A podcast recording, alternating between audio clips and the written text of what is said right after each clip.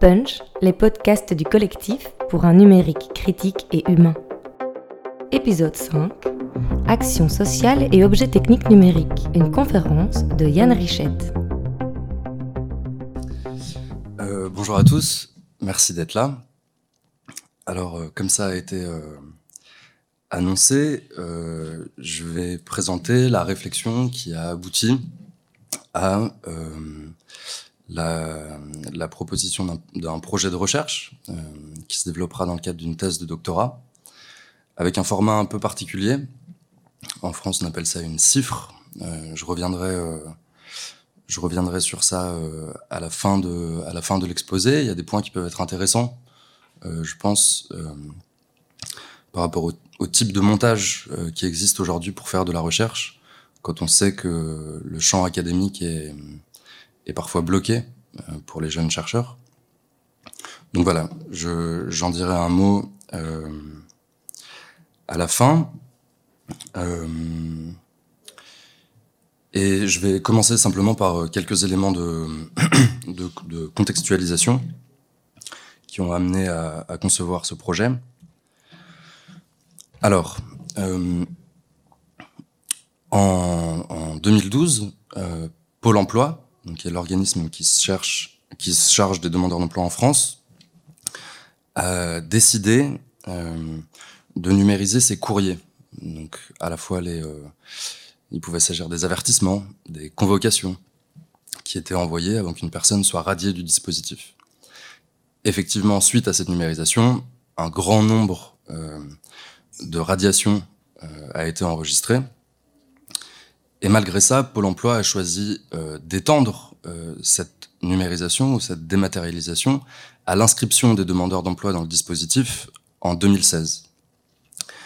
La même année, la prime d'activité, qui est dispensée par la caisse d'allocation familiale, est numérisée à son tour, et l'accompagnement euh, dans les services d'accueil est largement réduit les, euh, les, usa les, usagers sont redirigés vers d'autres espaces, des centres sociaux, euh, principalement pour recevoir de l'aide dans leur démarche.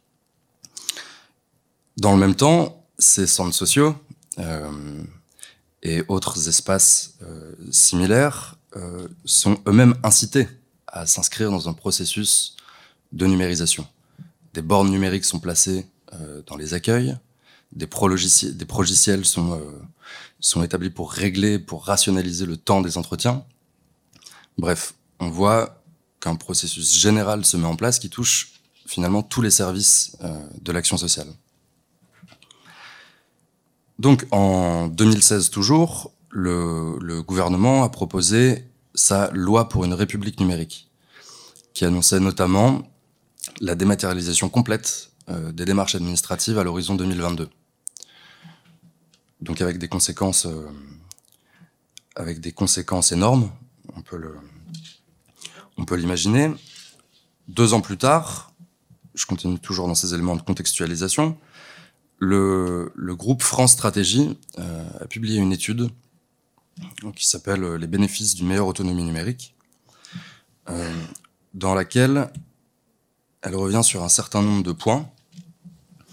Euh, tout d'abord, elle estime que 28% de la population française, euh, des plus de 18 ans, soit 14 millions de personnes, est aujourd'hui encore éloignée du numérique. On voit en quoi une numérisation trop brusque euh, peut créer immédiatement une fracture, euh, une fracture importante. Un autre point euh, qui, qui semble très important, c'est que France Stratégie estime euh, la réduction des dépenses, les économies possibles euh, à partir de la numérisation, à 150 millions d'euros par an, ce qui est quand même pas rien, et qui peut, euh, qui peut, je crois, euh, comment dire, favoriser ou en tout cas persuader un État soucieux de faire des économies, de procéder à cette dématérialisation le plus vite possible. Donc, en, suite à ces, différents euh, moments, euh, le défenseur des droits en France a publié en 2019 coup sur coup deux études qui dénoncent les dérives de cette dématérialisation brutale qui tient à l'écart beaucoup de personnes et qui renforce ce qu'on a coutume d'appeler la fracture numérique. Voilà. de là, une question, c'est comment concilier le potentiel gigantesque de l'informatique connectée avec euh, la part de soins euh, inhérente à l'action sociale, euh, tout du moins dans une certaine conception de cette action sociale. Donc, dans un premier temps, je voudrais revenir sur le, le trajet qui, qui m'a poussé à m'intéresser à cette question pour que, euh, pour que vous puissiez, euh, ne serait-ce que situer mon point de vue, euh, envisager peut-être les biais cognitifs qui peuvent intervenir et qui, susciteront une critique. Donc, comme, ça a été rappelé pendant la présentation, je suis tout d'abord étudiant, j'ai été tout d'abord étudiant en philosophie avant de me rapprocher de la sociologie. Et euh, en master, euh, j'ai eu la chance de conclure mes études par euh, un stage à la mission régionale d'information sur l'exclusion en Rhône-Alpes, une région qui est maintenant Rhône-Alpes-Auvergne, soit dit en passant. Et le travail qui m'était confié pendant ce stage était de développer une réflexion approfondie sur la façon dont l'idéal d'autonomie était mobilisé par les différents acteurs du travail social, à la fois les professionnels, les usagers, et, euh, également la manière dont cet idéal était mobilisé dans les politiques publiques, pour légitimer, euh, pour légitimer certaines réformes. Donc, euh, tout heureux de, de mettre à contribution mes, mes connaissances euh, finalement assez superficielles sur euh, la morale kantienne, euh, je me suis préparé à, traquer tous les signes d'une autonomie transcendantale dans les lieux d'exercice du travail social. Et la confrontation avec le, terrain a été bien surprenante à bien des égards. Le, le premier lieu dans lequel euh, j'ai été, euh, dans lequel j'ai été envoyé euh, était un accueil de jour pour des personnes sans abri dans le 7e arrondissement de Lyon. Et bon, déjà je m'attendais à trouver un lieu fort triste, avec des, des personnes, des personnes en détresse, des professionnels à bout. Et bon, c'était pas la fête tous les jours, mais euh, l'ambiance était, euh, était loin d'être celle-là. Euh, il y avait en fait une grande convivialité dans cet espace. Beaucoup de gens venaient pour discuter. il y avait des blagues qui fusaient pas toute la journée, mais au moins une fois tous les jours. et j'ai été assez surpris de voir que dans le même temps, la Fondation Abbé Pierre, qui officie aussi en Belgique, j'imagine, euh, utilisait, ou en tout cas avait requis le, donc le CAO, le Centre d'accueil et d'orientation euh, où j'étais, pour expérimenter un programme euh, qu'ils appelaient BASE, pour bagagerie administrative sécurisée électronique. Donc ce dispositif se présentait comme ça, c'était une borne finalement qui était placée à l'accueil et qui devait permettre aux usagers de réaliser un certain type de, un certain nombre de démarches euh, seules, euh, notamment la numérisation pour la sauvegarde des documents administratifs importants, ce qui se passait normalement dans l'entretien avec le travailleur social. Hmm. Donc, c'est peut-être la première fois euh, que j'ai que comment dire vu euh, de quelle manière l'idéal d'autonomie euh, était euh, était mobilisé. L'autonomie ici signifiait pas un, haut niveau de liberté assis sur la morale, comme ça pouvait être le cas euh, dans la philosophie moderne, ça signifiait simplement se débrouiller tout seul. Savoir et devoir se débrouiller tout seul avec des outils techniques nouveaux. Ce qui est, euh, par rapport à la philosophie mentionnée, une acception quand même partielle de ce bel idéal d'autonomie. Tout au long de mon stage, j'ai réalisé que ce type de dispositif était en installation à peu près partout. Euh, les centres sociaux devaient, mettre en place des bornes d'accueil, comme je vous le disais, des progiciels étaient utilisés, notamment au centre d'action sociale de la ville de Paris, pour contrôler le temps euh, d'entretien que le travailleur social pouvait et devait accorder à l'usager. Bref, cette incitation à la dématérialisation, à la numérisation, qui participait d'un processus de rationalisation euh, de l'action sociale était à l'œuvre à peu près partout. Et à chaque fois, euh, vu euh, d'un mauvais œil par à peu près tous les professionnels que j'ai rencontrés. Donc, de là, une question qui me semble centrale, c'est pourquoi vouloir à tout prix rationaliser euh, des, des éléments, comme je le disais, une part de soin qui relève avant tout euh, d'une dimension relationnelle euh, et qui se soumet pas à cette rationalisation souvent brutale.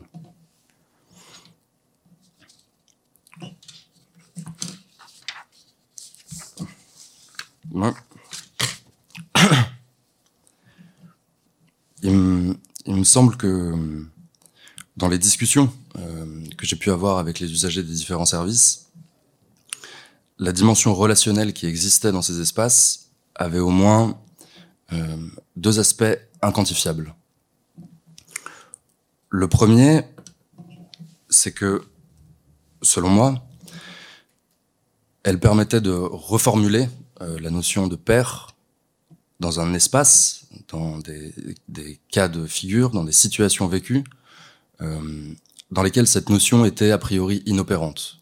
Euh, on parle de père principalement euh, dans un champ qui est soumis à l'emploi. Les pères sont les personnes avec qui on travaille. hors de l'emploi, la notion de père est souvent, on va dire, est, très rarement euh, conviée. Okay L'individu est souvent ramené à lui-même, plutôt que compris comme participant d'un collectif. C'est, il me semble, une des raisons euh, qui a poussé Bourdieu à, euh, saluer euh, le mouvement de la marche des chômeurs. Euh, dans les années 90, dans la mesure où cette marche permettait, ou en tout cas euh, avait pour euh, objectif de reformuler cette notion-là, de recréer une, appartenance finalement dans des situations pour lesquels les liens sociaux étaient rompus, dans leur grande majorité. Une autre dimension qui me semble euh, euh, perdue dans la dématérialisation euh, de ces prestations ou de ces services, euh, c'est celle du conflit. Dans le dispositif numérique, euh, il devient impossible euh, pour l'usager d'exprimer sa colère ou sa frustration devant un représentant de l'État. On peut crier autant qu'on veut devant un écran d'ordinateur. Jamais ces, cris ou l'expression de cette frustration pourra donner lieu à une interaction qui est indispensable à un processus de reconnaissance. Je me réfère ici à la théorie d'Axel Honneth, euh, pour laquelle la lutte pour la reconnaissance passe irrémédiablement par des stades de conflit. Euh, avec l'idée que pour tendre vers une, reconnaissance de sa singularité propre, euh, cette dimension relationnelle qui comporte l'élément du conflit est indispensable. Le numérique évacue finalement toute possibilité de conflit. Et euh, au lieu de permettent finalement de, soutenir une, une tentative de, sortie de la, précarité, de, continuer à être un espace où le conflit peut s'exprimer, il y a ici un risque euh, de voir le déni de reconnaissance euh, s'installer.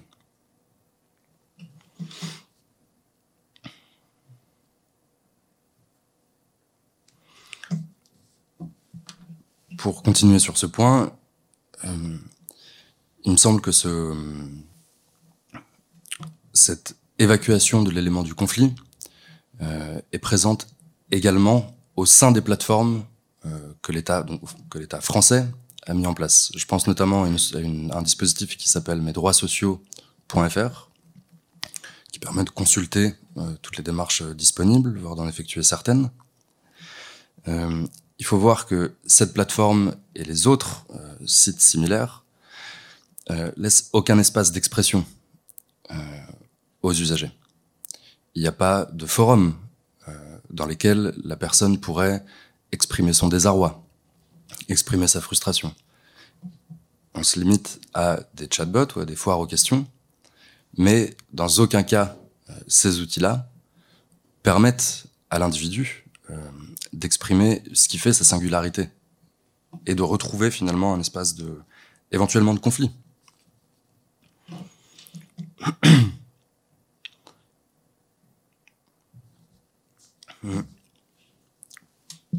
Par rapport au, au film euh, qui va être projeté ce soir, euh, il y a un point qui me semble important. On a tendance à, à dire que finalement, euh, le, le numérique, la dématérialisation des démarches, est simplement la continuité du dispositif qui existait avant que ces technologies s'implantent.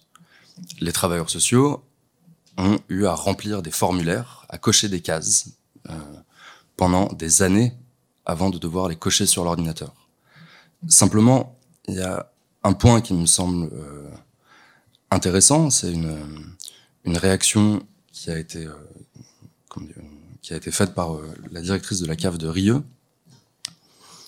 en Rhône-Alpes, et qui disait, euh, mais moi, pendant toutes ces années, il m'est arrivé très souvent d'écrire à côté des cases sur le papier, de mettre une note en sachant que finalement c'était un autre fonctionnaire qui allait, une autre personne euh, qui allait lire ce formulaire et être capable de comprendre en quoi finalement cette case était cochée mais pas, mais pas pleinement satisfaisante par rapport à la situation de la personne. Ce qu'elle disait à ce moment-là, et c'est une expression qui m'a beaucoup marqué, c'était qu'avec le numérique, il devient impossible d'écrire à côté des cases. Et le processus de rationalisation qui évacue la spécificité de chaque personne, la possibilité de faire valoir une exception, est complètement annulé. Il me semble que cette, euh, cette évacuation donc, de la possibilité d'exception, mais aussi euh, du pouvoir arbitraire qui était confié euh, aux fonctionnaires locaux pour faire valoir la singularité d'un cas sur un autre, de pouvoir privilégier une réaction d'empathie au simple, comment dire, à la simple bureaucratie stricte tout ce processus de rationalisation, euh, finalement, peut être vu, je crois, euh, comme l'idéal de, comme l'idéal de, de l'État libéral euh, tel que le tel que le concevait Foucault. Dans la dans la naissance euh, de la biopolitique, Foucault rappelle que la question euh, que se pose cet État est comment ne pas trop gouverner.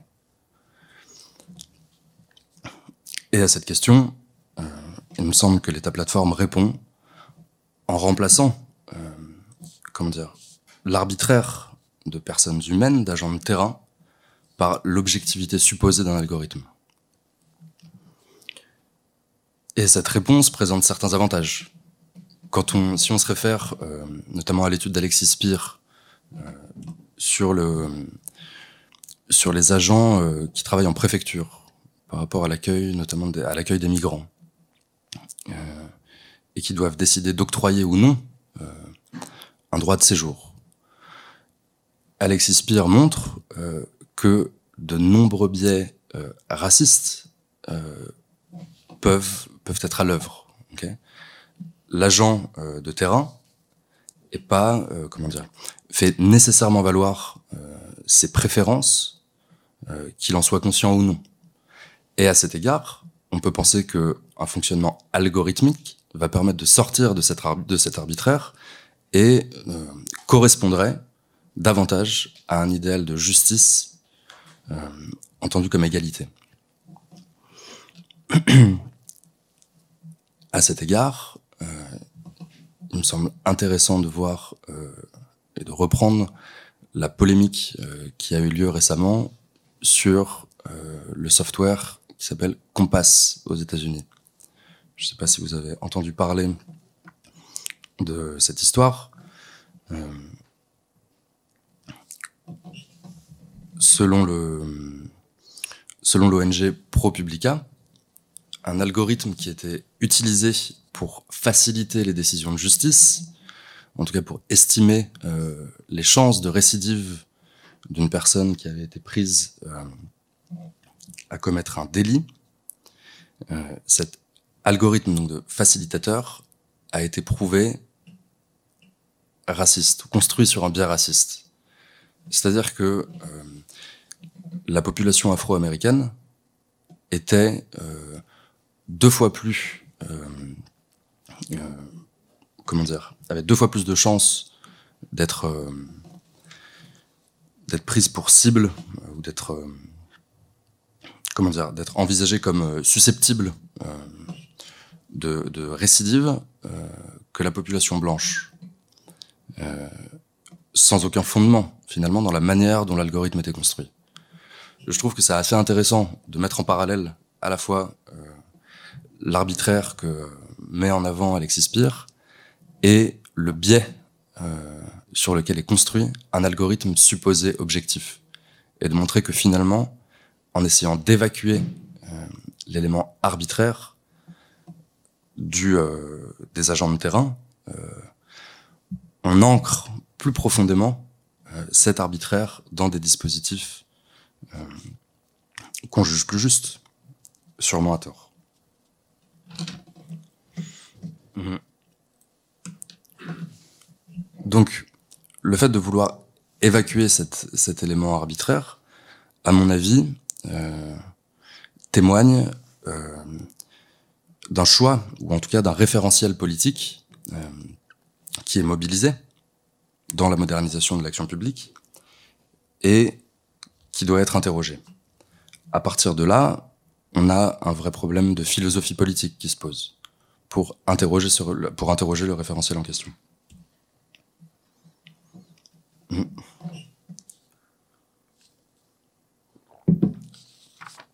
Donc, je vais faire appel à vos souvenirs de philosophie.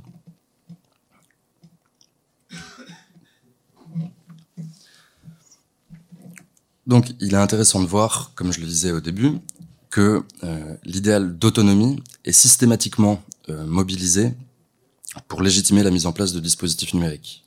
On favorise l'autonomie de l'usager euh, plutôt ou au détriment de la relation de dépendance à un travailleur social.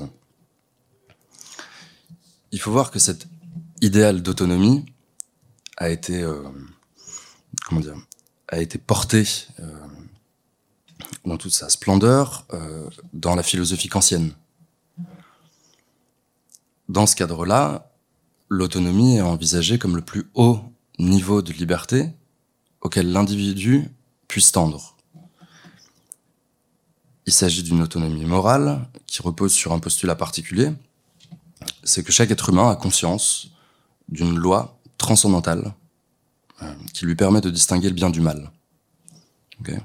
Simplement un détour par, euh, par Kant.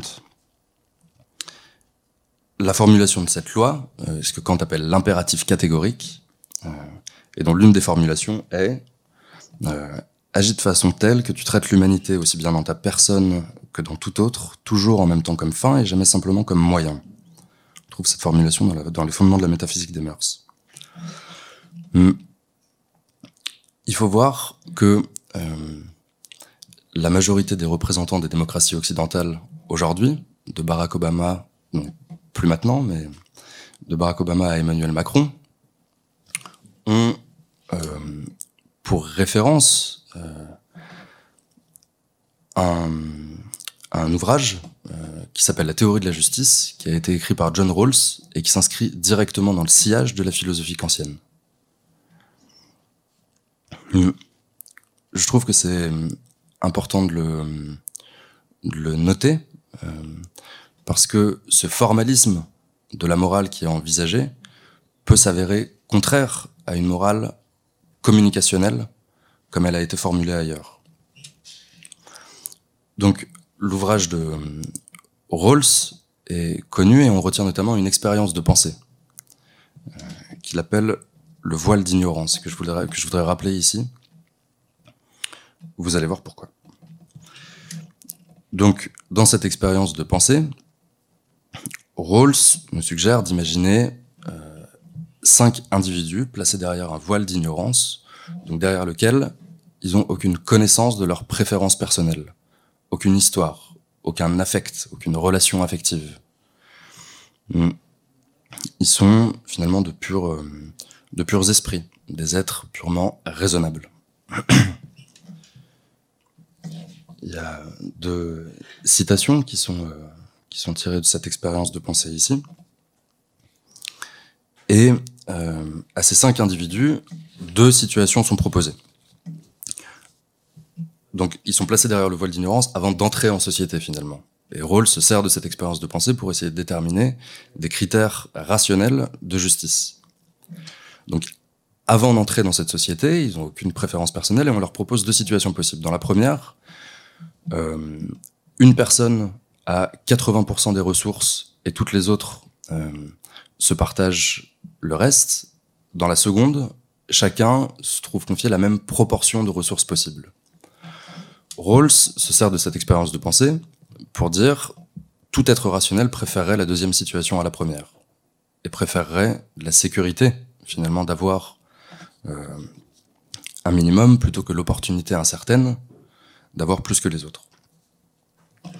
Je rappelle simplement cette expérience de, pensée ou cette théorie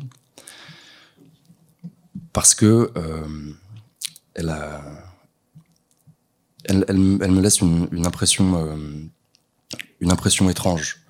Je trouve que sur beaucoup de points, ce voile d'ignorance ressemble étrangement à l'écran d'ordinateur derrière lequel une personne est installé pour effectuer ces démarches administratives. Les préférences euh, particulières de la personne ont aucune manière euh, de s'exprimer. Les relations affectives, les affects sont ignorés absolument, et la personne est réduite finalement à un agent rationnel qui coche des cases et qui est censé euh, fonctionner d'une manière uniquement rationnelle, pas raisonnable, et, euh, et finalement est réduite à un numéro. Vous pourrez contester à loisir cette, cette intuition, c'est pas une, une théorie, c'est simplement une, une, une, impression étrange euh, qui euh, relie le formalisme de cette morale et, euh, et finalement la manière dont aujourd'hui euh, le dispositif euh, numérique est installé. Donc, euh, il me semble que euh, pour euh, faire une déclaration d'impôt, il n'est pas très grave finalement que nos préférences personnelles soient pas consultées. il est même plus, sûrement plus pratique. ce serait embarrassant de devoir discuter avec un inspecteur des impôts des dernières séries qu'on regarde sur Netflix ou des dernières photos qu'on a postées sur Instagram. Par contre, euh, pour des personnes qui vivent dans une situation de précarité, euh, qui se caractérise très souvent par une marginalisation, par un isolement relationnel, cette relation-là qui pouvait avoir lieu euh, dans les services présentiels peut être extrêmement importante. Notamment, et pour la raison principale, quel est un des derniers liens qui rattache parfois l'individu à la société et à une norme sociale fondée non pas seulement sur l'emploi, mais sur la communication et sur la reconnaissance intersubjective que peut trouver l'individu.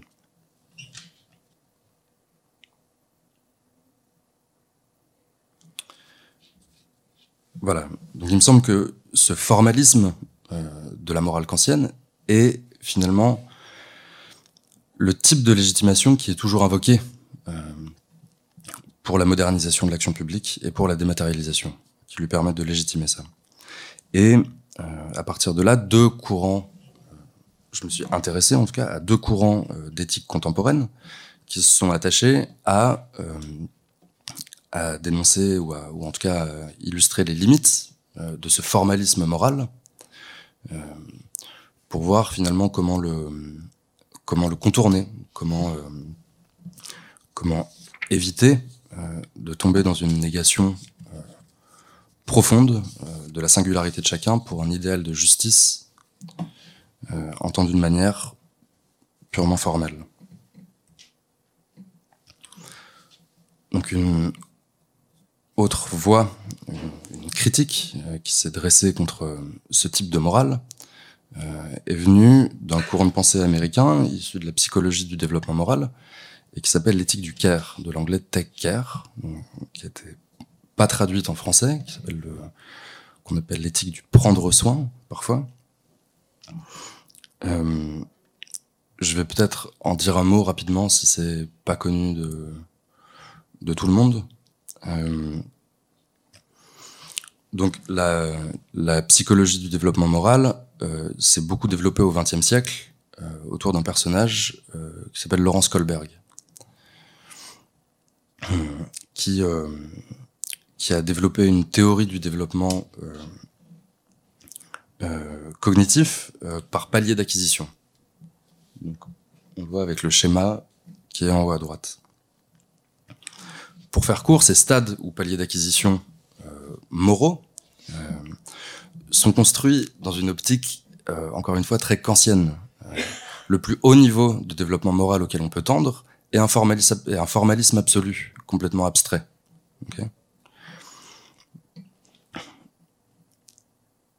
Donc, autrement dit, l'être moral par excellence est caractérisé par l'absence complète de préférence personnelle au moment du choix. Pourtant, les tests euh, expérimentaux de cette théorie euh, ont fait apparaître un gros problème. Pour, euh, contrôler cette théorie, Kohlberg a eu recours à, donc à un test qu'on appelle le dilemme de Heinz. je vous le rappelle rapidement. Heinz est un homme dont la femme est très malade.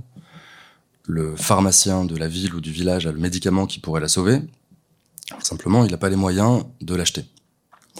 Euh, et on pose la question à des jeunes enfants à différents âges pour mesurer leur niveau de développement moral. On leur demande euh, est-ce que Heinz doit voler le médicament? Et il se trouve qu'à un certain âge, les petits garçons commencent à répondre euh, en grande majorité oui, il doit voler le médicament parce que le principe de sauvegarde de la vie domine et supérieur au principe de propriété. Donc, les petits garçons hiérarchisent les, euh, les, les principes en, conflit ou en compétition euh, dans le dilemme pour euh, arriver à un choix rationnel. Il se trouve qu'au même âge, les petites filles ont tendance à répondre mais pourquoi est-ce qu'il ne demande pas au pharmacien? Pourquoi est-ce qu'il lui explique pas la situation? Il comprendra, il pourra lui donner le médicament. Le problème, euh, c'est que dans le schéma euh, qui était proposé par Kohlberg, directement inspiré de, Jean Piaget, euh, la conclusion qui doit être tirée de ça, c'est que les petits garçons atteignent le quatrième niveau de développement moral plus rapidement que les petites filles qui, selon leur réponse, resteraient bloquées au troisième niveau. Autrement dit, que les garçons auraient un développement moral plus rapide que les filles. Euh, donc Kohlberg refuse de tirer cette conclusion, évidemment. Mais euh, une de ses élèves euh, à Harvard une, une, jeune, une jeune hippie qu'on voit ici, qui est la meilleure du monde, va reprendre le dilemme, va reprendre cette observation et va affirmer que ce, finalement cette, hiérarchie des différents niveaux de développement moral est biaisée est construite sur une représentation euh, partielle euh, qui correspond à une certaine vision du monde, vision du monde toujours formelle ou kantienne si on veut. Elle suggère euh, que ces différents stades de développement moral pourraient ne pas correspondre à l'expérience féminine et qu'il faudrait non pas vouloir comment dire réduire tout le monde à ce modèle de développement moral, euh, mais euh, en construire un autre qui cette fois pourrait correspondre. C'est ce qu'elle va euh, appeler, ou ce qu'elle va appeler non seulement de ses voeux, mais sur lesquels elle va travailler, en appelant à une voie différente. C'est le titre qu'elle donne à son ouvrage, qu'on voit juste là.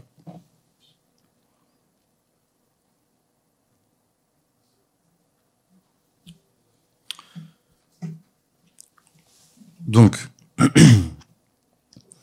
si, euh, si on reprend euh, les fondements de cette théorie du CARE, l'appel à l'autonomie individuelle, sur laquelle est fondée euh, la légitimation de la numérisation de l'action publique, donc trouve dans cette optique une valeur toute différente.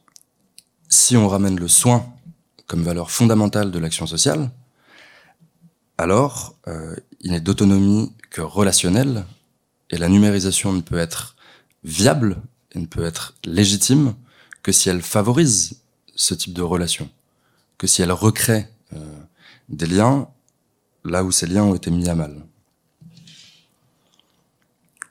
Donc sur le plan politique, une autre chercheuse qui s'appelle Joan Tronto va reprendre toute cette théorie et en tirer euh, et en tirer les, fils, en jouant notamment contre, euh, contre l'éthique kantienne, euh, la carte des moralistes écossais. Donc elle fait référence beaucoup à Hutcheson, Hume, Adam Smith, dont on euh, dont on oublie parfois cette partie de l'œuvre, qui euh, pense la morale en ayant recours systématiquement au sentiment, au sentiment vécu au sentiment de la morale et pas seulement à un formalisme euh, comme il est conçu chez Kant. Donc, euh, pour revenir au thème qui nous intéresse ici, après ce petit détour, la capacité à se servir seul d'un ordinateur euh, est rien si elle n'est pas génératrice de relations renouvelées et consolidées qui donnent un sens à, la participation sociale, qui légitime l'individu euh, dans sa participation à la société, malgré la, malgré la vulnérabilité de sa situation, euh, dans les cas euh, de personnes éloignées de l'emploi depuis longtemps. Ça appelle, il me semble, cette optique du CARE, à penser une véritable clinique de la transition numérique et pas se limiter à finalement à des considérations euh, euh, comment dire pas se contenter d'un pansement. Euh, le thème de la fracture numérique de la fracture numérique permet souvent aux décideurs politiques de finalement mettre en place quelques formations locales pour dire que le problème est, est pris à bras le corps. Ce qui à mon sens suffit pas du tout. Il faut interroger finalement la, la, morale qui est au fondement et qui permet, qui légitime ce type de transition. Donc, euh, si on ramène l'action sociale à sa dimension de soin, ce que je fais dans une optique performative, euh, au sens de Austin, la numérisation des démarches n'est légitime euh, que si elle vient soutenir la vulnérabilité des individus. Le, thème récurrent de la fracture numérique suffit à mettre en doute la viabilité de la dématérialisation sur ce point. Euh, et le doute est double si on s'intéresse aux travaux de, notamment de l'Odénor euh, et de Pierre Mazet, qui montre que cette fracture numérique recoupe la fracture sociale.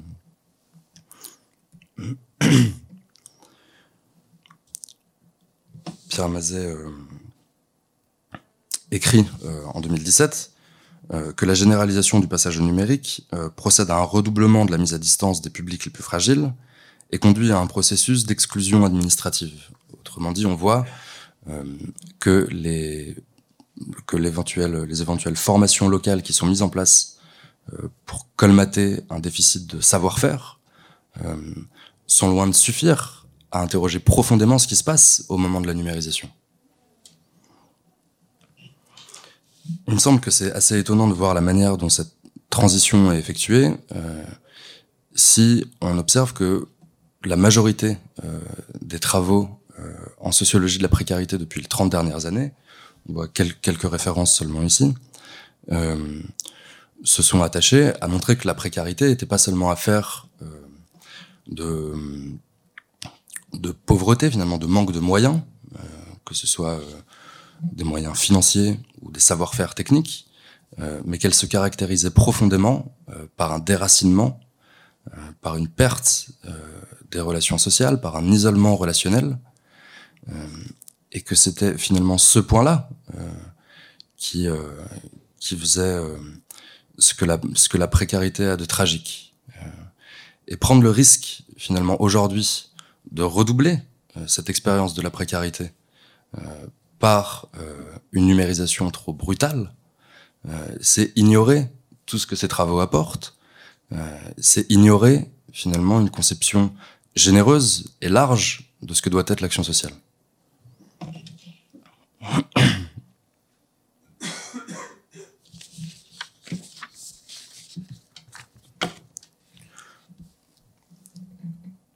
Donc, euh, je vais en appeler une dernière fois à euh, vos souvenirs de philosophie pour euh, interroger un, autre courant encore d'éthique contemporaine qui rejoint finalement la critique qu'on peut faire à travers l'éthique du cœur, à travers un autre biais. il s'agit de la lutte pour la reconnaissance d'Axel Honnête et qui peut venir en tant que théorie, qui peut venir à notre rescousse pour penser une alternative au schéma bureaucratique qui gouverne la transition numérique. Mhm. Donc, pour euh, Honnête, qui s'inspire directement des écrits du jeune Hegel, la reconnaissance, l'idéal de reconnaissance auquel doit tendre euh, une société, euh, peut pas se contenter euh, de l'élément du droit. La garantie qu'a un individu d'être reconnu parce qu'il dispose de droits à l'intérieur d'une société en tant que citoyen peut pas être l'aboutissement, comment dire, d'une euh, d'une élévation ou d'une construction éthique euh, de la société. Pour Hegel, il y a une dimension qui doit dépasser le droit formel et qui porte sur la subjectivité de l'individu. Dans la théorie de la reconnaissance, l'objectif à atteindre, et pas seulement le respect du droit, même si euh, c'est une étape fondamentale, euh, mais la, euh, la reconnaissance pour un individu de ses capacités et de sa singularité propre à l'intérieur d'une société donnée qui est elle-même particulière. Il y a une conception située, ancrée de la moralité, ancrée dans des relations intersubjectives et dans un environnement défini, qui euh, est le seul finalement où l'individu peut concrètement s'épanouir. Le formalisme kantien est intéressant pour penser l'égalité de droit, mais par contre, euh, pour penser l'émancipation de fait, euh, il s'avère parfois insuffisant, en tout cas dans la manière dont il est souvent mobilisé ici à travers l'idéal d'autonomie.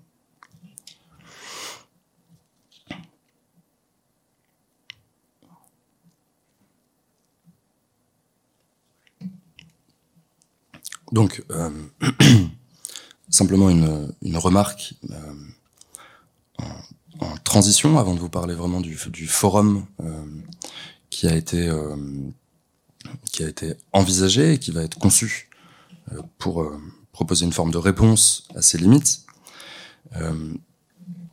la critique que je fais de du, formalisme finalement de, de la transition numérique porte sur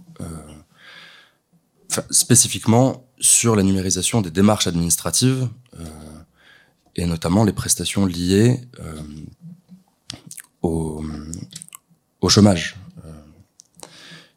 il ne s'agit pas de critiquer le numérique comme objet absolu. Euh, il suffit de voir euh, tous les forums euh, qui fleurissent sur le net pour se rendre compte du potentiel gigantesque de reconnaissance intersubjective qui peut exister en ligne. Simplement, ce potentiel est pour l'instant pas mobilisé dans l'action publique.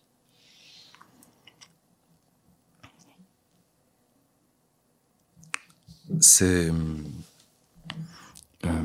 il me semble intéressant de voir ce point et de revenir finalement au début de l'histoire euh, de l'informatique connectée. On peut le faire avec, euh, avec l'ouvrage de Fred Turner qui présente, euh, qui présente très bien ça, pour voir que finalement cette, cet enjeu de reconnaissance subjective de communication a été placé dans l'informatique connectée dès ses débuts et a été fixé comme idéal de l'informatique connectée dès ses débuts. L'épopée de... Fred Turner revient notamment sur l'épopée du Well, le Whole Earth Electronic Link, qui fait apparaître des témoignages très significatifs euh, sur ce point, de personnes qui se sentent exclues des normes sociales euh, en vigueur. Donc à ce moment-là, c'est les États-Unis des années 60, euh, donc, qui se sentent exclus de ces schémas et qui trouvent dans les relations en ligne finalement la reformulation d'un lien social qui était manquant pour eux. Et cette, ce, ce potentiel-là ce potentiel de reconnaissance véritablement est absolument pas investi euh, et investi euh, est absolument pas investi pour l'instant euh, sur les plateformes euh, publiques. Pour revenir encore plus loin, il y a cette, citation de Claude Shannon qui en bon cybernéticien, rappelle que le dispositif euh, est conçu pour permettre, euh, comment dire, doit être conçu pour être capable d'interpréter le maximum euh, de messages possibles et pas simplement un message défini. Je trouve que c'est important de revenir à ça. Le, la manière dont la rationalisation est opérée aujourd'hui pour les démarches en ligne, en réduisant à quelques cases les possibilités d'expression de l'individu, euh, facilite le traitement de l'information. Mais elle perd euh, toute la richesse qui pourrait exister euh, dans un propos plus développé.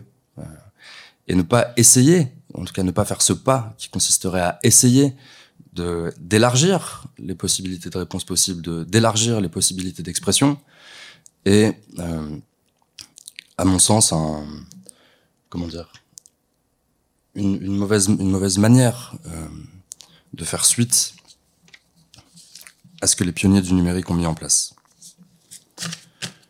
On pourrait, euh, on pourrait revenir aux, aux théories de, de, Gilbert Simondon pour questionner cette, cet aspect-là.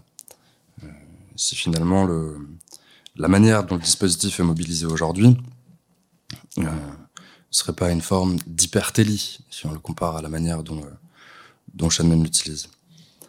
Euh, et encore une fois, avec Simondon, pour pas tomber dans le, dans le misonéisme, dans une haine de la machine, dans une haine de l'objet numérique, euh, qui conserve euh, un potentiel énorme, je pense que il faut suivre la manière dont Bernard Stiegler interroge ces outils-là, et toujours concevoir le numérique et les technologies en général comme pharmacone, c'est-à-dire à la fois comme remède et poison identifier euh, ces deux aspects-là euh, sans rejeter a priori euh, tout le dispositif pour les, aspects négatifs qui apparaissent. Donc, la question que je posais jusque-là était pourquoi vouloir rationaliser absolument des choses, y compris quand il n'est pas raisonnable de le faire la question devient maintenant comment rendre raison à cette irrationalité numérique? Et c'est ce que ce que je veux essayer de faire à travers donc à travers un, un forum qui est au cœur du projet de recherche euh, pour lequel je suis euh, mobilisé. Les questions qu'on se pose ici sont, euh, sont directement issues de la réflexion que j'ai essayé de, proposer. la question se décompose. Il s'agit à la fois de penser une transition numérique qui respecte la dimension du soin, qu'on voudrait attacher et conserver dans l'action sociale, euh, il faut se demander comment on peut laisser une place à une lutte pour la reconnaissance à l'intérieur de ce dispositif, donc en, intégrant euh, éventuellement des espaces où le conflit euh, peut avoir lieu, même si ça peut paraître contre-intuitif. et finalement, de se demander de quelle manière le numérique peut être mobilisé, non pas pour redoubler, mais pour répondre, ou en tout cas pour soutenir le défi de la précarité. Donc, euh, ce projet de recherche s'est inscrit dans un cadre un peu particulier, que je vais rappeler ici. Donc, en septembre 2016, a été créée la chaire de recherche contributive sous l'égide de l'Institut de recherche et d'innovation dirigé par Bernard Stiegler, que vous avez qui est venu vous présenter ses travaux ici. Donc cette chaire, euh, qui réunissait une équipe pluridisciplinaire de jeunes chercheurs en sciences sociales, a vu le jour pour accompagner le développement euh, du territoire de pleine commune euh, dans la banlieue nord de Paris. Le, partenariat donc, qui s'est créé, non seulement entre Bernard Stiegler et le directeur de, Pleine Commune, Patrick Brausek, euh, s'est enrichi d'une participation euh, à la fois de l'université Paris 8, d'un groupe d'industriels appelé Rêve de scènes urbaines et de différents acteurs qui sont venus prendre part à ce projet, qui a pris une, importance assez considérable. Donc la réflexion et, qui aboutit au projet que je suis venu vous présenter ici euh, a vu le jour au sein euh, de, ce, euh, de cette initiative. J'ai euh, intégré la chaire de recherche contributive il y a deux ans maintenant pour trouver les moyens, ou en tout cas essayer de poser ces questions-là dans un, dans un espace concret qui était celui des maisons de l'emploi de pleine commune.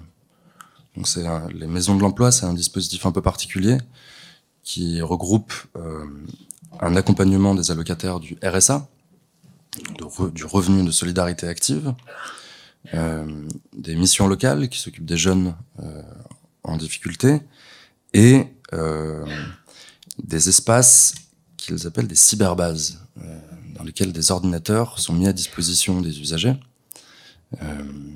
avec un accompagnement possible pour refaire son CV, effectuer certaines démarches, euh, etc. Donc, euh, concrètement, le projet que j'ai présenté euh, devait, ou des doigts d'ailleurs, se développer à partir de quatre maisons de l'emploi, à Saint-Denis, à Saint-Ouen, à La Courneuve et à Épinay-sur-Seine. Donc toujours dans, ce, dans ce, cette communauté de communes qu'on appelle pleine commune.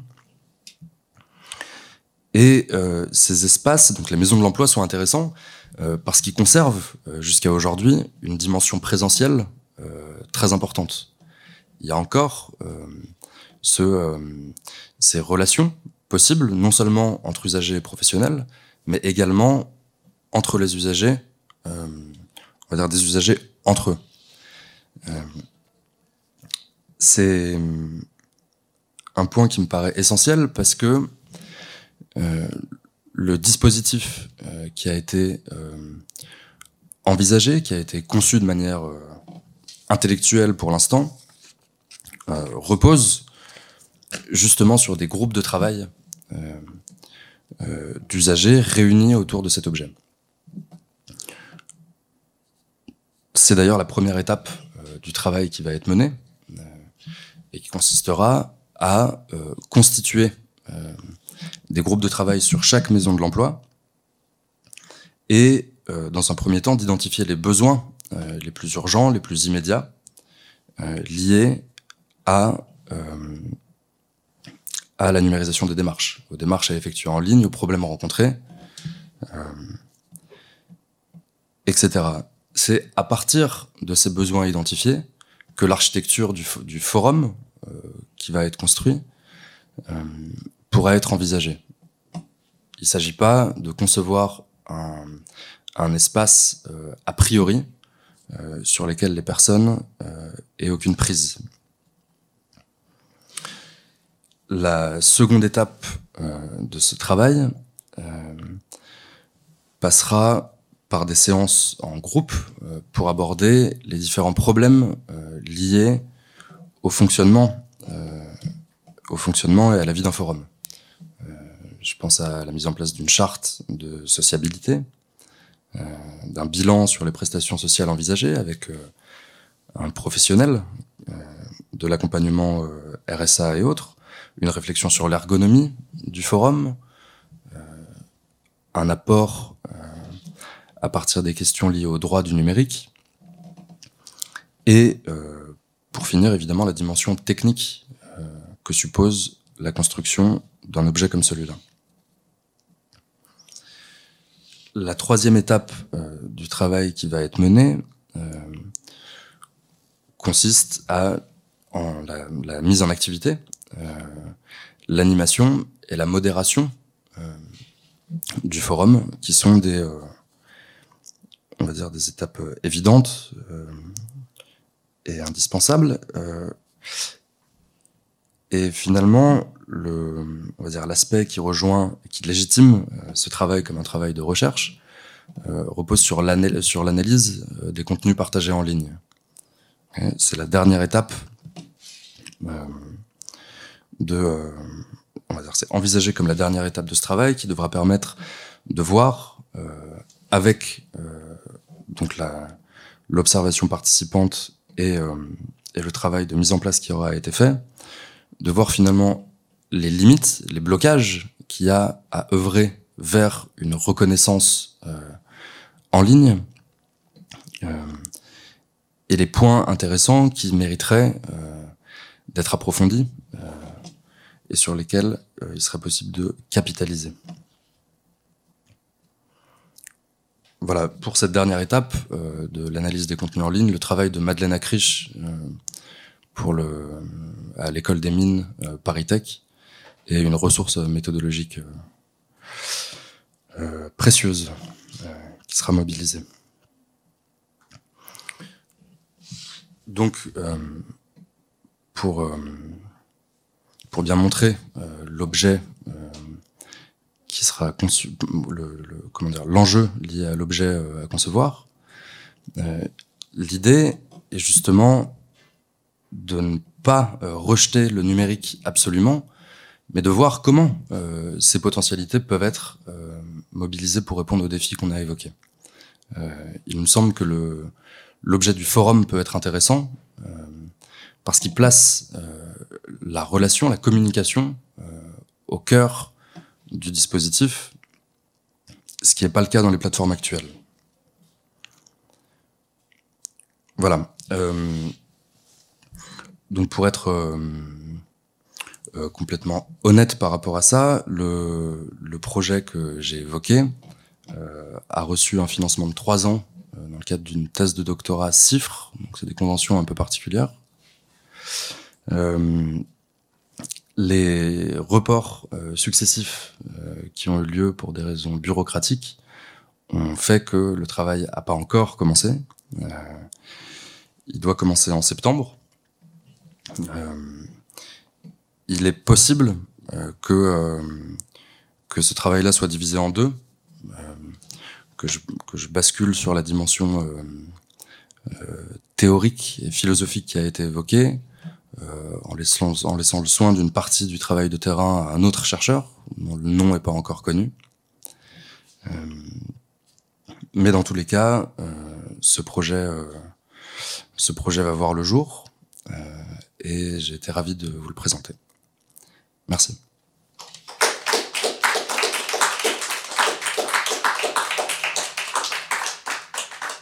Je m'appelle Denis Desbonnets, je travaille au collectif Solidarité contre l'exclusion, on est tout près ici, euh, au Botanique. Euh, et on a aussi un magazine qui s'appelle Ensemble, donc on est une association qui depuis une vingtaine d'années travaille, je dirais, dans la défense des précarisés, singulièrement les chômeurs, les allocataires sociaux, l'équivalent des gens qui sont le RSA, mais le système est un peu différent en Belgique, mais foncièrement c'est la même philosophie. Et puis globalement aussi, on, on réfléchit à tous les phénomènes de comment dirais-je, de dégradation du marché du travail et singulièrement autour de l'ubérisation du travail, les, livreurs à vélo, etc.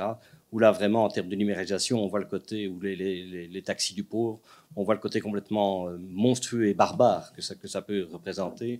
Notamment, euh, je me rappelle de, de cette grève qui avait lieu à Paris parce que certains des, chauffeurs Uber avaient appris par euh, un, texto que leur euh, salaire allait diminuer de 25% pour des questions de concurrence. Voilà. Et ils l'avaient appris comme ça. Et de la même manière que les, livreurs à vélo, comme les taxis, quand ils ne performent pas, parce qu'effectivement on demande systématiquement aux clients de les coter, quand ils ne performent pas, ils reçoivent également un SMS leur signalant que ça ne vaut plus la peine de se rendre au boulot le lendemain. Donc on en revient au retour à la tâche. Bon. Ça c'est le genre de boulot qu'on fait. Alors je voulais simplement trois, petits éléments par rapport à ce que vous avez dit qui ont fait écho. Euh, il y a de ça 6-7 ans, on avait interviewé dans notre magazine un agent du Forum. Le Forum, c'est l'organisme qui est censé accompagner les chômeurs dans leur employabilité. Donc c'est en principe pas un, un organisme sanctionneur. Si ce n'est que depuis des années, on leur demande de transmettre de manière automatisée une série de données pour savoir si les gens sont venus au rendez-vous, si les gens suivent, sont, sont assidus aux formations, etc c'est obligatoire, ils n'ont qu'une prise là-dessus. Et ça, ça paraît directement à l'ONEM, qui était jusqu'à peu l'organisme qui effectivement pouvait sanctionner.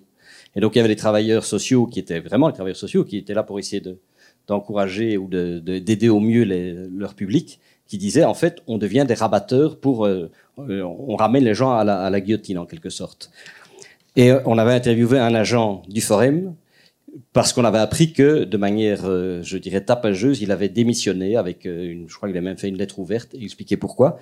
Et il expliquait que il y avait un nouveau dispositif, qui est un nouveau logiciel qui était d'application obligatoire, et en fait, ça consistait à effectivement euh, rationaliser les entretiens, et où, lors de l'entretien avec le, le chômeur, la première chose qu'on avait dit aux agents, c'est surtout vous ne montrez pas votre laptop, et secondo, vous engagez une conversation à bâton rompu, mais en fait, il y a une série d'éléments qui doivent hein, impérativement être abordés. Et au fur et à mesure, vous cochez discrètement. Donc, formulaire pré, préenregistré. Et à la fin de l'entretien, mais surtout, c'est très important que la personne en face n'en soit pas conscient, vous faites Enter et ça partait directement à l'ONEM, donc à l'organisme sanctionneur. Et il a dit ça, pour moi, ça a été la goutte en trop. Ça fait des années que j'en avais marre, mais là, ça veut dire que toute autonomie, on parlait d'autonomie, y compris l'autonomie du travailleur social, a disparu. Tout le côté relationnel, etc. Voilà, maintenant, on, en arrive vraiment à faire du, du taylorisme. Bon, ça, c'était une chose. Deuxième chose, et aussi avec l'aspect minutage de temps, parce qu'effectivement, on voyait combien de temps, en combien de temps le, le, formulaire avait été rempli.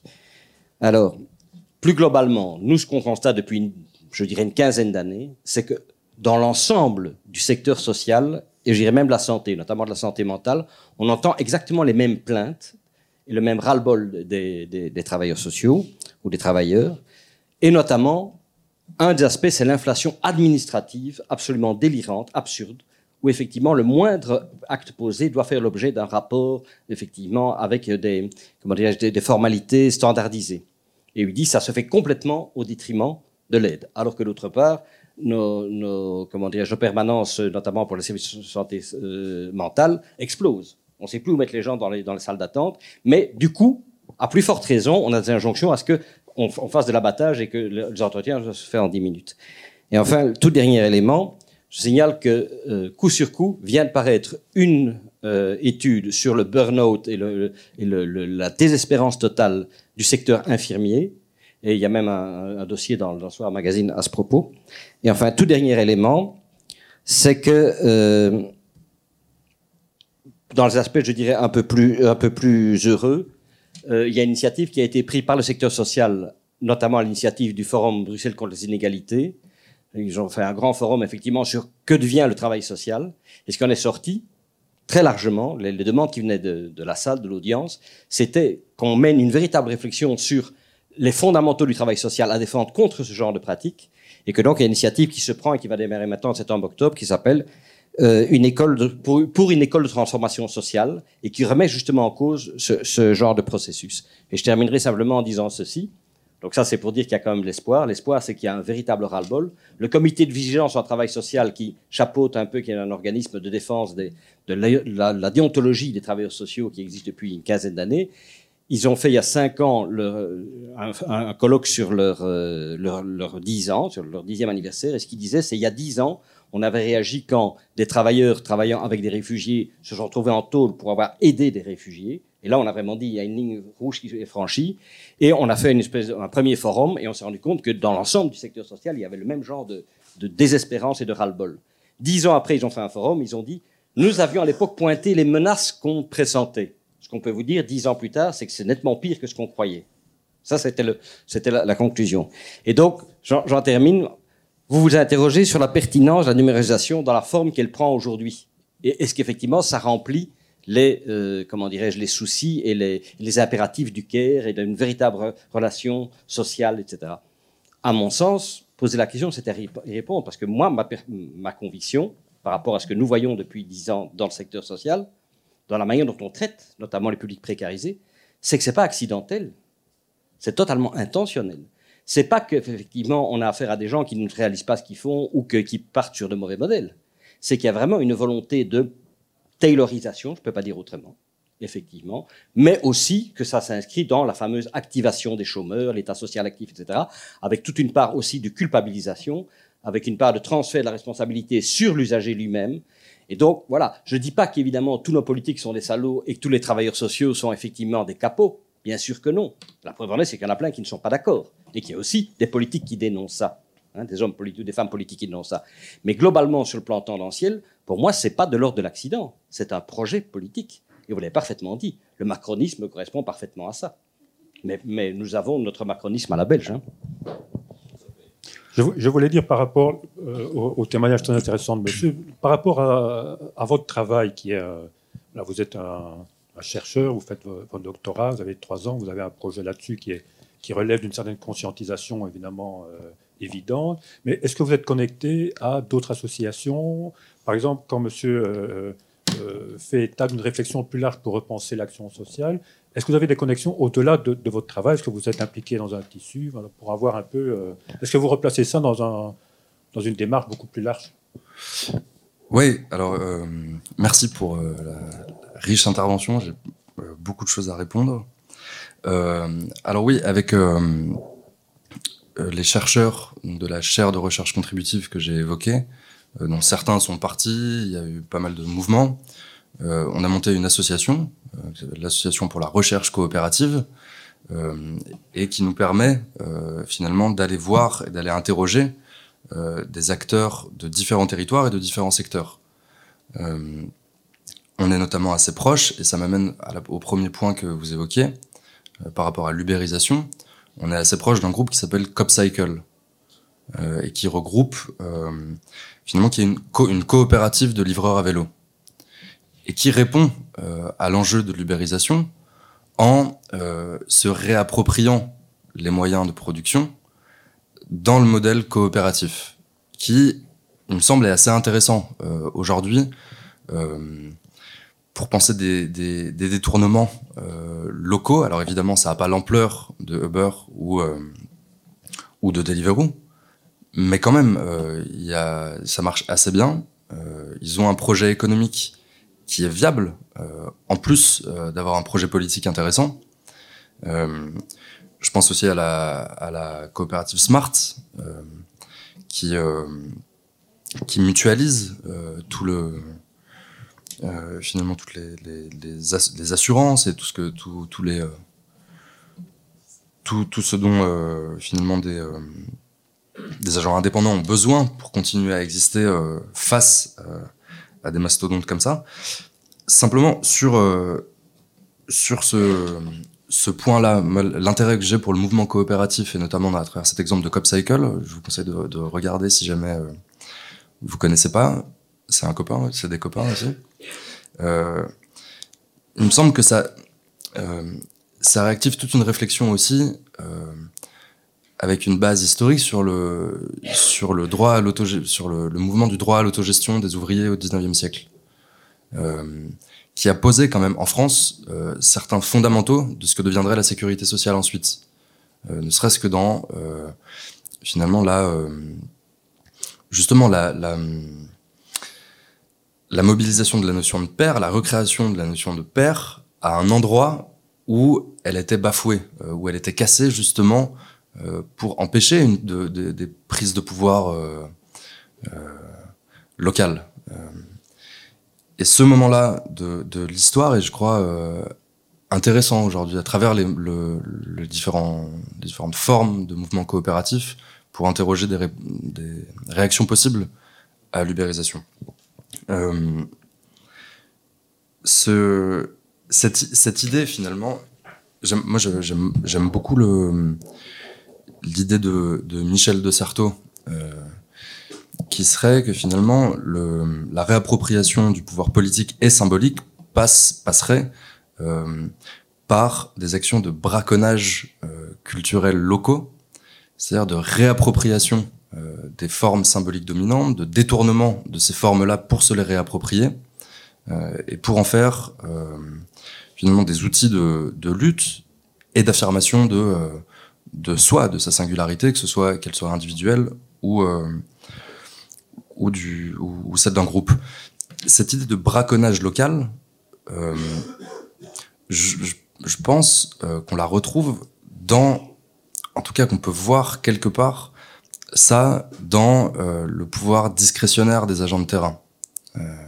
Je ne veux pas idéaliser le travail des, travailleurs sociaux. Certains sont très bien à simplement appliquer à la lettre une procédure qui est mise en place par une hiérarchie qui a ses préoccupations.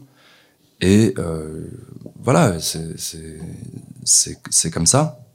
Euh, mais la possibilité de contourner, de détourner un peu localement, euh, de ruser, voilà, de ruser, reste, il me semble, fondamental. Et je crois que l'initiative dont je vous parlais, CopCycle, euh, par rapport au modèle dominant et, à, et au processus d'ubérisation est un, un, cas comme ça de, de braconnage à plus grande ampleur. Ce n'est que les sont autonomes. Par contre, quand vous dépendez d'une hiérarchie qui elle-même reçoit des injonctions de la grande hiérarchie, qui elle-même reçoit des injonctions du politique, parce que c'est comme ça que ça se passe, ces marges de manœuvre qui existaient, ce que j'entends partout, mmh. c'est qu'elles se réduisent. Et les seuls qui tiennent le coup, ce sont ceux qui sont délégués syndicaux, parce que ça coûte un pont, mais coûte dehors. Mmh. Pour le reste, effectivement, euh, nous avons une sympathisante de notre collectif qui participe à toutes nos actions, qui travaillait à l'ONEM et qui a été mise dehors après des années de résistance. Le jour où elle a vraiment pété un câble, elle a dit à son chef Vous êtes des gestapistes, je ne suis pas une gestapiste, parce qu'on l'a comparé avec son collègue qui avait eu 15 exclusions sur la semaine et elle. Alors, officiellement, il n'y a pas de quota, c'est comme pour les mmh. séjours. Officiellement, il n'y en a pas. Dans les faits, il y en a. Donc, j'ai un peu peur. Et s'il y a des initiatives collectives qui se mettent en place, et qui ne sont pas de retrait du système ou de parce que la coopérative c'est bien, mais c'est aussi voilà, on, on, ne fonctionne pas dans les grandes machines.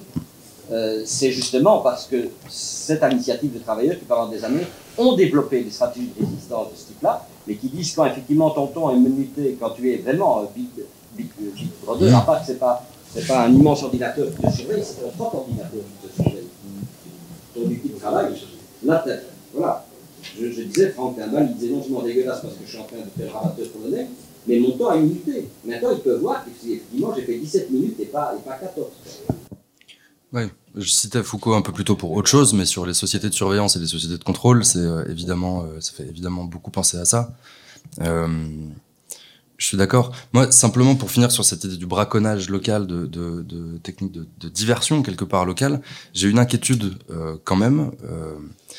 Euh, parce que moi, le, le forum euh, que j'ai peut-être euh, pas très bien présenté, mais euh, quelque part, c'est cette, c'est cette euh, intention au départ. Euh, c'est à un moment de créer une bifurcation dans la manière dont le numérique est pensé dans le champ de l'action sociale, pour le détourner de son usage très rationalisé et ouvrir une possibilité d'expression au sein même de plateformes euh, qui sont, enfin, sur lesquelles il n'y a pas euh, cet, espace d'expression. Et l'inquiétude que j'ai, euh, et qui, mais qui, qui est plus large, mais qui porte vraiment sur ça, c'est de savoir si on peut, si on peut institutionnaliser une démarche comme celle-là. Même si c'est un, projet de, de thèse, euh, et ben c'est financé par une communauté de communes qui dépend de financement public, etc.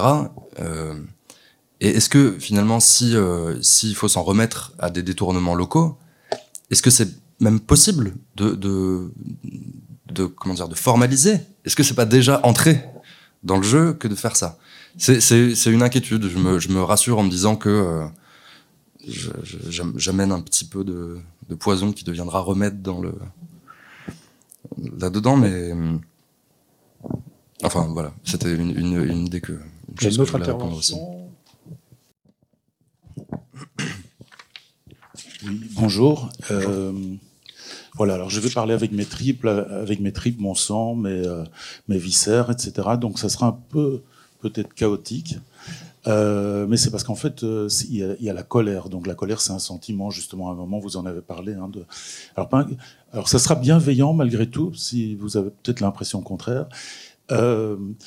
Ici, ça se situe dans un cycle de, conférences euh, annuelles qui est porté par, je crois, Culture et démocratie et d'autres, euh, qui s'intitule Pour un numérique plus humain. Et en fait, je crois que déjà, en fait, dire, partir d'un postulat qu'il y aura un numérique plus humain, c'est déjà une impossibilité en fait intellectuelle. C'est-à-dire, le numérique, par essence, n'est pas humain. D'accord? Ça, c'est une première chose posée. À partir du moment où le numérique n'est pas humain, on peut euh, se poser la question est-ce qu'on n'a pas le droit d'interroger la nécessité du numérique en lui-même? Or, vous vous êtes situé en tant que doctorant dans un parcours personnel que je pense bienveillant, mais qui est quand même vous venez de donner les limites, les dernières limites. D'ailleurs, en fait, euh, vous êtes financé par de l'institutionnel, etc. Vous cherchez vos propres mots pour être un intellectuel qui sait poser euh, une thématique de manière raisonnable, etc. Et vous avez posé le cadre complet en fait de, de votre démarche, c'est-à-dire essayer d'être à la marge dans un système qui est plus ou moins numériquement oppressant et où vous, finissez, par dire je, je ne, il ne s'agit pas d'interroger le numérique en soi. Il s'agit simplement de l'adapter, de le rendre plus humain. Donc vous êtes exactement dans la ligne de ce, ce, ce euh, des cadres de conférence ici. Or, moi, ce que j'ai envie de porter comme question radicale, mais comme je l'ai déjà formulé plusieurs fois et qu'on me traite de passéiste ou de moyenâgeux, etc., je me suis permis de réécouter la, chanson de Brassens, Le moyenâgeux, hier, qui m'a fait beaucoup de bien. Parce qu'en fait, moyenâgeux, ça ne veut pas nécessairement dire passéiste. Hein. Euh, ce que je, je, pose comme question, alors la première question que je vais vous poser, euh, est-ce qu'il n'y a pas moyen de mettre un moratoire sur le numérique? Quelque chose qui serait, par exemple, au niveau de l'humanité entière. Hein, en fait, de dire, c'est en l'état, mais il faut absolument stopper cette marche forcée vers le numérique et s'interroger de manière éthique. Je parle au niveau mondial, parce que je ne crois pas qu'il y a de nécessité du numérique, en fait. Ça, c'est le grand piège dans lequel les penseurs alternatifs sont enfermés. C'est-à-dire que le premier postulat, c'est que le numérique est là et qu'on peut plus s'en passer. C'est pas vrai. Je prends un premier exemple. Vous parlez de Pôle emploi, c'est-à-dire la question du chômage, qui est devenue structurelle. Pourquoi le, choc pétrolier en, en 1974 est donc une problématique de ressources qu'on essaye de, euh, résoudre de manière euh, euh, en essayant de trouver des énergies alternatives. Et puis alors, finalement, le numérique. En fait, le numérique, ça fait une quarantaine d'années qu'il avance. Et ça donne quoi? Ça donne un chômage endémique où les gens qui se trouvent à Pôle emploi, etc., se retrouvent eux-mêmes, grâce à des bornes, euh, qui, grignotent en fait via du numérique, leur poste de travail se retrouvent eux-mêmes au, chômage. Donc, en fait, il serait peut-être intéressant de vraiment, et vous en tant que chercheur, de quand même poser la question du numérique en tant que combat. Alors, qu'est-ce qu'on met à la place du numérique? Eh ben, on remet des gens au travail, des gens où il est absolument pas. Euh, par exemple, il y a un billet quand même, euh, non carrément une erreur que je vous encourage à, à, retravailler. En fait, quand, quand, vous dites que le numérique est juste du binaire, c'est-à-dire case à cocher ou pas, c'est pas vrai. Techniquement, c'est pas vrai puisque maintenant il y a de plus en plus de zones de commentaires en dessous de cases à cocher un peu critiques. Par exemple, si je sais pas si on dit est-ce que vous avez moins de 20 ans, plus de 20 ans, évidemment c'est oui ou non. Donc il y a des questions simples et puis il y a des questions polémiques où euh, les, institutions savent qu'il va y avoir des réactions et que les gens vont essayer de, toquer à des portes et donc ils prévoient en fait des, des zones de texte où on peut compléter. Mais que se passe-t-il avec le numérique? Le numérique, en fait, c'est un voile entre nous et le réel. Et donc, qu'est-ce qui se passe? C'est que vous avez d'abord des programmeurs qui sont en général des gens à dimension humaine et éthique très faible et qui savent plutôt euh, gérer des algorithmes de manière optimisée. Ils vont mettre 10, 10 cases à cocher, par exemple, et une zone de commentaires. Et que se passe-t-il? C'est que donc il y a d'une part un informaticien entre vous et euh, la personne qui pourrait vous aider, et d'autre part un opérateur qui est censé intercepter la, la réponse. Et que va-t-il se passer avec des systèmes de base de données? Si telle et telle cases sont cochées en positif, on va considérer que la remarque est peut-être marginale et qu'on on va laisser la personne s'épuiser à, à, essayer de contacter pour dire qu'elle avait fait une remarque. Et uniquement si tel et tel et tel et tel cas sont cochés, on va dire ah, attention, cette personne est un teigneux, donc on va quand même lire son, son commentaire et on va le transmettre à un opérateur qui sera censé ou pas réagir. Donc le numérique, dans son dans son potentiel actuel, dans sa force actuelle, est bien plus nuisible que positif. Je prends entre autres, par exemple, euh, une chose que j'ai lue pas plus tard que, que hier, c'est en fait sur un bouquin qui parlait de, euh, de l'impact sur l'humain en général de, des smartphones. Et il disait que maintenant, on avait fait des études où l'attention de, où finalement, son titre contient l'idée de poisson rouge. C'est-à-dire qu'un poisson rouge, il tourne 8 secondes dans son bocal et il a l'impression d'être dans un monde différent, en fait, de chaque fois découvrir un nouveau monde. Et en fait, le temps de, euh, comment dire, d'attention de, de pas mal d'humains maintenant, c'est à peine 8 secondes. Ils doivent être sollicités par autre chose. Donc, un moratoire sur le numérique au niveau mondial dans les grandes institutions en disant en l'état, on est, obligé de faire avec, mais il faut absolument remettre de l'humain et du vrai humain et de détruire tout le numérique qui est nocif. Ça, ça me paraîtrait une démarche beaucoup plus importante. Je termine par un dernier truc et croyez-moi que c'est pas du tout malveillant, mais comme vous, vous parlez de Kent, interrogez-vous sur le plan personnel entre fin et moyen et éthique. J'en dirai pas plus si vous voulez, on peut en parler ensemble après. Voilà. Mmh. Donc euh, ma grande question, c'est, je suis désolé, j'amène chaque fois ici cette même question, et je suis pas un passiste, je suis pas un moyenâgeux, euh, je suis contre le numérique. Euh, et je, pour le moment, dans, dans son essence, c'est-à-dire que je, il faut poser la question du numérique en tant que tel. Et à, à partir de, de là, avec une démarche éthique, commencer à, je dirais, de manière très très euh, très colérique comme ça, c'est on remet à zéro, on remet les compteurs à zéro en, numérique, c'est-à-dire qu'on laisse les choses comme on peut dans l'état, et puis on essaie de repenser tout ça et de ne remettre du numérique que par rapport à de l'éthique, par exemple. Par, rapport à un moratoire, je pense qu'ici on a été quand même, on a un titre bienveillant qui reste bienveillant sur, le numérique, mais je pense que dans les les gens que nous avons eus, les réflexions que nous avons eues, nous avons été plus loin que simplement être bienveillants vis-à-vis du numérique. Par rapport à un moratoire tel que vous dites, pour moi, je reste euh, dubitatif quant à sa, possibilité. Monsieur ici me rappelait euh, une conférence de Bernard Friot à, Namur où justement il disait euh, on ne sait pas faire ça n'importe quand et pour n'importe quoi. Il y a actuellement une possibilité d'agir sur le climat parce qu'il y a une mobilisation qui n'existait pas avant. Cette mobilisation, elle a commencé dans les années 70. C'est dans les années 70 qu'on a commencé à attirer l'attention sur les, l'impact sur l'environnement, la, nécessité de, change, de changer d'économie, etc. Il a fallu depuis les années 70 pour qu'aujourd'hui, une jeune génération sorte dans les rues et, et se mobilise là-dessus.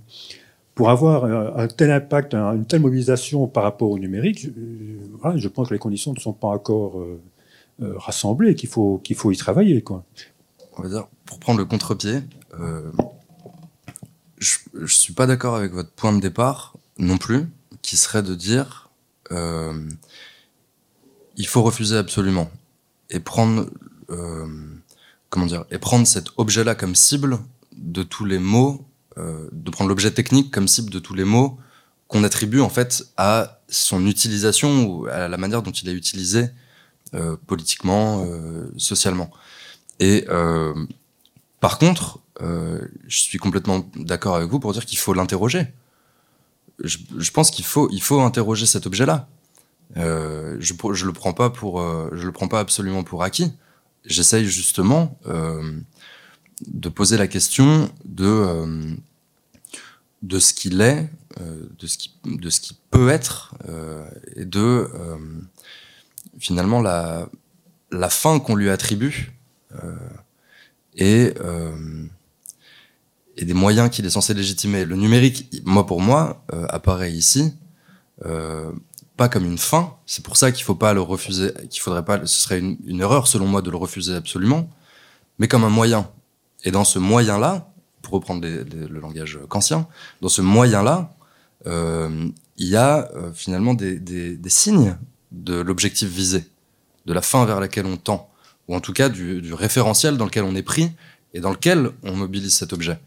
Moi, c'est ça que j'aimerais bien que j'aimerais bien interroger. Et ça veut pas du tout dire euh, le prendre pour euh, pour acquis. Euh, au contraire, j'ai j'ai entamé ce travail avec une vision extrêmement critique. J'ai changé cette, cette approche-là pour regarder concrètement comment ça pouvait être fait et refuser aujourd'hui. L'idée peut être peut être romantique et moi elle me séduisait, mais aujourd'hui refuser cette technologie, l'arrêter, comme vous dites, en rester là, c'est c'est inenvisageable. Enfin, c'est inenvisageable. Ouais, c'est ça qu'il faut pas dire en fait, mais l'envisager quand même. Euh, disons que, disons qu'il y a beaucoup de choses dont, dont moi et pas seulement moi euh, voudrais pas me pas, voudrais pas me passer, euh, qui sont liées à l'informatique connectée. Euh, je pense à, l'information, l'information et puis le l'étude, tout, tout le, le, les, outils énormes que ça procure pour l'étude. Euh, je, lisais un, article de Michel Serres euh, qui racontait comment lui devait faire pour faire ses, mé ses mémoires quand il était en, classe préparatoire ou euh, quand il était à la fac ensuite. Euh, et il devait prendre le train tout le temps pour aller dans telle bibliothèque, trouver, attendre deux heures que la personne lui ramène l'ouvrage depuis le silo pour aller voir dans la référence, etc. Euh, moi, pour ce qui me passionne, en tout cas, l'informatique connectée me donne accès à des choses euh, qui me demanderaient, soit auxquelles j'aurais pas accès sinon, euh, ou qui me demanderaient dix fois plus de temps et dix fois plus d'efforts. Et donc, il me semble qu'il y a tout un tas. Et puis, la, communication en ligne, je trouve que la communication en ligne, pensez, je sais pas, on, on, peut critiquer ça aussi, on peut en avoir une mauvaise vision. Mmh. Il y a une chose que, je voulais ajouter peut-être, l'idée du moratoire, euh, moi me, plaît, mais simplement euh, par rapport à ce qui peut être critiqué en premier lieu, ce que je présente là est finalement euh, va apparaître très peu urgent. Quand on regarde l'état, si vous regardez les fermes à clics ou les, conditions dans lesquelles travaillent les concepteurs de software en Inde, là il y a des choses profondément choquante qui euh, appellerait justement euh, un, arrêt strict et, euh, et simplement un, travail de, de, sur, le, sur le, respect de la dignité de, la dignité de chacun. Mais évidemment, mais je suis pas sûr que si on arrêtait toute la production du numérique, ces gens-là, l'argument est mauvais. J'allais dire, si on arrêtait l'utilisation du numérique, je suis pas sûr que ces gens-là s'en porteraient mieux, ceux qui travaillent dans les clics, par exemple. L'argument est mauvais parce que ça légitimerait la manière dont, euh, dont c'est fait aujourd'hui. Mais ce que je veux dire, c'est que je crois pas qu'il faille prendre euh, le numérique, l'informatique co connectée, comme un fétiche qui comporterait en elle-même euh, tous les mots. Mais voir davantage, voir davantage ça euh, comme, un, comme un objet auquel on attribue des qualités et qu'on peut euh, faire dévier de euh, la manière dont il est utilisé. Mais il y a quand même des, questions d'éthique. En fait, on a eu ici une fois Marc Ouniadi qui est, rentré un peu sur numérique et éthique. Il y a quand même des, implications de, des choix du numérique qui, au niveau sociétal, ne sont pas étudiées au niveau impact. Et donc, je crois qu'il y a certaines utilisations qui devraient faire l'objet d'un débat démocratique sur les enjeux. Et que si on met en question euh, de manière beaucoup plus démocratique les, les, enjeux, ce que peut découler du numérique, je pense qu'on qu devrait aussi parler d'autres choses, d'autres aspects de l'organisation de, de, de, la société, et donc peut-être aussi euh, ces personnes qui sont euh, euh, dont le, seul emploi, la seule possibilité d'améliorer le revenu, c'est les fermes à clic, euh, pourrait aussi être pris dans une réflexion un peu plus, un peu plus globale. Enfin, tout se tient. Mais il est quand même tard maintenant, peut-être peut-être conclu, mais on peut continuer à discuter avec un verre que je vous offre volontiers au, pas. Merci beaucoup. Ben, merci à vous. Merci pour votre invitation.